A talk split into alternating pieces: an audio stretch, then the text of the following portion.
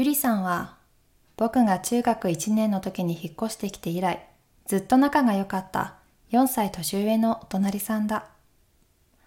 僕が童顔だからか、ゆりさんは弟ができたみたいとよく可愛がってくれた。初めて会った時、僕のことを小学生だと思っていたようだ。子供扱いされるのは嫌だったけど、ゆりさんは明るくて優しくて楽しくて、僕は姉のようにゆりさんを慕うようになっていった。ゆりさんは少しだけ足が不自由で、学校に行く以外は部屋にいることが多かった。僕がゆりさんの家を訪ねると、ゆりさんのお母さんは、いらっしゃいと優しい声でいつも歓迎してくれた。僕の親は共働きで、学校から帰っても家には誰もいなかった。何も用事がない時は自然と学校帰りにゆりさんの家に寄るのが習慣になっていた。ゆりさんの部屋ですることといえば、勉強を教えてもらったり、トランプをしたりで、何か特別なことをするわけではなかった。ゆりさんは多趣味で何かに集中しているときは同じ部屋にいても、僕は僕で漫画を読んでいるということも普通にあった。お互いが変に気を使わないこんな関係を僕はとても居心地がいいと感じていた。高校に入ってから僕の身長はぐんぐん伸びた。身長の変化とともにゆりさんへ対する僕の気持ちにも変化が生じてきていた。僕はゆりさんを姉のように見ることができなくなっていた。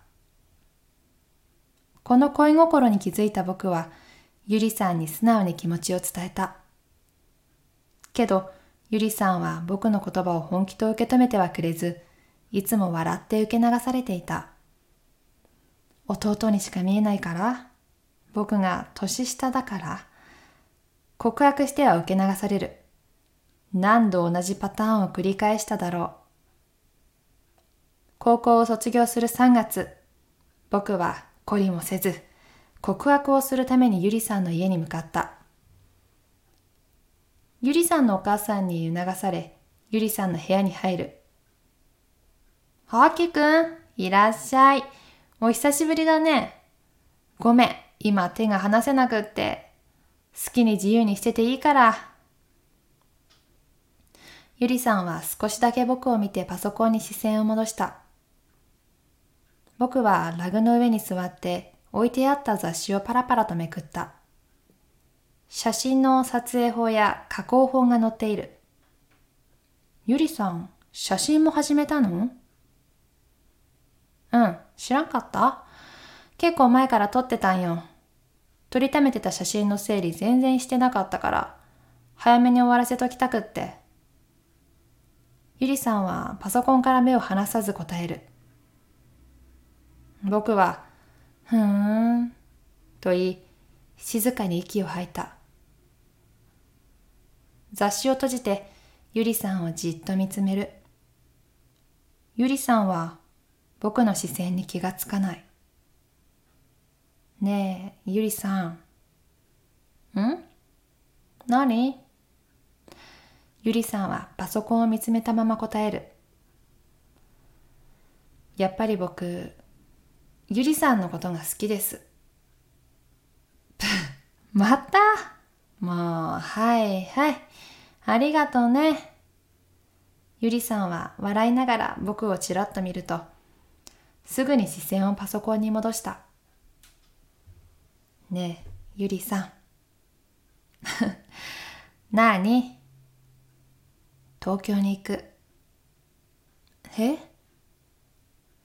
ゆりさんがやっとはっきりと僕を見て体をこちらに向けた。その顔からはいつもの笑みは消えていた。僕は4月から東京の大学に行くと改めて言う。あ、そうだったんだ。ごめん、勝手にこっちの大学に行くんだと思い込んでて、ちょっとびっくりしちゃった。あ、だから前に大学のこと聞いたとき、秘密って言ってたんだね。うん。向こうで一人暮らしするん。最初はそのつもりだったけど、ちょうど父さんも東京に戻ることになって、家族で引っ越すことになった。そうなんだ。寂しくなるね。あ、そうだ、あきくん。東京から手紙ちょうだい。え？手紙？唐突なお願いに僕は不意をつかれた。手紙。私、あきくんの字が好きなんよ。だから、ね。ええー、手紙。と思いながら、僕は黙ったままめんどくさそうな顔をしていた。そんな僕を見て、ゆりさんは胸の前で手を合わせて、お願いと可愛く言う。うん、わ、わかった。わあ、ありがとうと言い、ゆりさんの顔がパーッと明るくなった。この笑顔はずるい。あきくんが行く大学は行きたかったところなん？うん。そっか。まあ、こんな田舎に居続けるよりは、都会で興味があること勉強する方が、あきくんにとっていいと思うよ。あきくん、成績優秀だしね。よかったね。おめでとう。うん。東京でバイトするん？いろんなバイトありそうだよね。楽しそう。うん。僕は内心イライラしていた。こんなことを話しに来たんじゃない。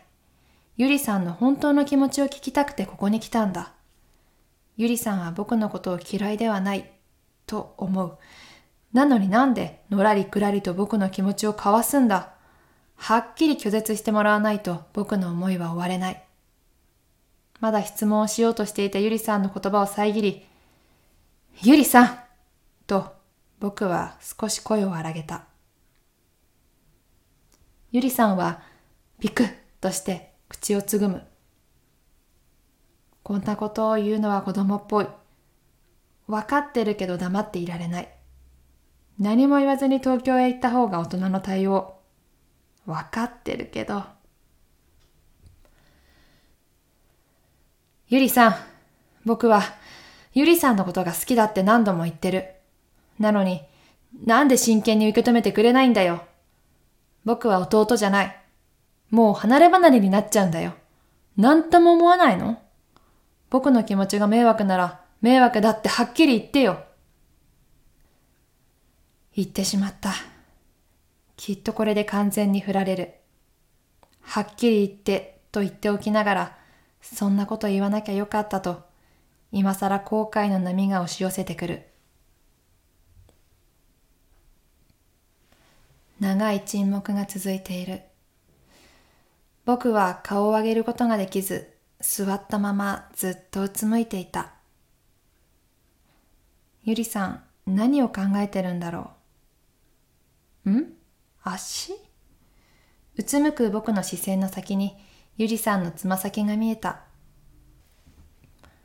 ゆりさんを見ようと顔を上げようとすると、両耳の上あたりを両手で掴まれ、まるで愛犬を撫でるかのように、わしゃわしゃと髪を撫で回された。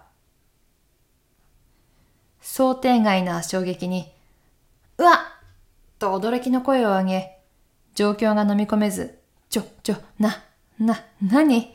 としか言葉が出てこない。何が何だかわからないまま撫で回され続ける僕。ゆりさんの暴走をやめさせるため手を止めようとすると、ぴたりと動きが止まった。そして、ふわっと後頭部に何かが当たる感触がした。その後感じる僕の髪の毛をかすかに揺らすゆりさんの息遣い。息ってことはさっきの感触は、もしかして、き、キス？キスをされたと思った途端、顔がカーッと熱くなった。なんでこういう状況になったのか考えようとしたが、思考は停止してしまっていた。固まっている僕の頭上から、くっと小さく声が聞こえた。はっとして上を向くと、涙を流すゆりさんの顔が見えた。え、ゆりさん、なんで？僕はとっさに立ち上がってゆりさんと向き合う。ゆりさんは両手で顔を覆って静かに泣いている。ごめん、僕がきついこと言ったから？と言うと、ゆりさんは嫌々をするように頭を左右に振った。ゆりさんが泣いているのを初めて目の当たりにした僕は、どう対処するのが正解なのかわからず、目まぐるしく変化する状況にもついていけず、ただ、おろおろとゆりさんのそばにいることしかできなかった。結局、ゆりさんの本心を聞けないまま引っ越しの日を迎えた。ゆりさんの家に最後の挨拶に行ったが、ゆりさんは体調を崩しているとかで会うことはできなかった。僕はゆりさんのお母さんに東京の住所を書いたメモを渡し、後ろ髪を引かれる思いを抱きながら東京に出発した。